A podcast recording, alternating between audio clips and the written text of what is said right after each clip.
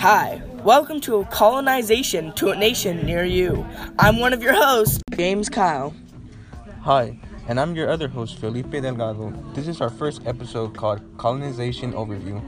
I would like to introduce our guests, Gabby Anderson and Jasmine Villagomez. They are experts on colonization. Hello, welcome. Hi. Hi. Hello. Okay, today we will be discussing the topic of colonization. Colonization is the action of taking control over a land that belongs to indigenous people. Now we will be asking our historians questions about colonization. Our first question for you guys is when did colonization in Africa happen? And I'm also curious about some of the countries that were involved in colonization. Can you fill us in? Of course. Colonization happened around the 1400s. As far as the countries involved, there was the Dutch, the Portuguese, and France. Interesting. Um, I was wondering about the connection between the colonization of Africa and the slave trade. Oh, I can answer this one. The connection between them is that the Europeans went to Africa looking for slaves, which really boosted the number of slaves being used and traded in European countries and to America. To be specific, about 3.5 million slaves were taken from Africa. That's terrible. Another question that we have for you two is what's the connection between the colonization of Africa and the conversion of Christianity in Africa?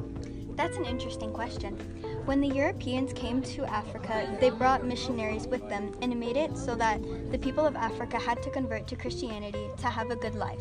Many Africans converted to simply be able to live their life. All right. Uh, we have one final question here to ask you. What do you predict was the effect of colonization on Nigeria?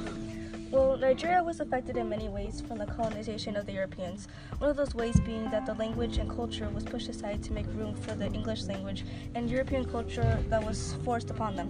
Another way was that their religion was shunned and they were forced to convert to the religion of the Europeans.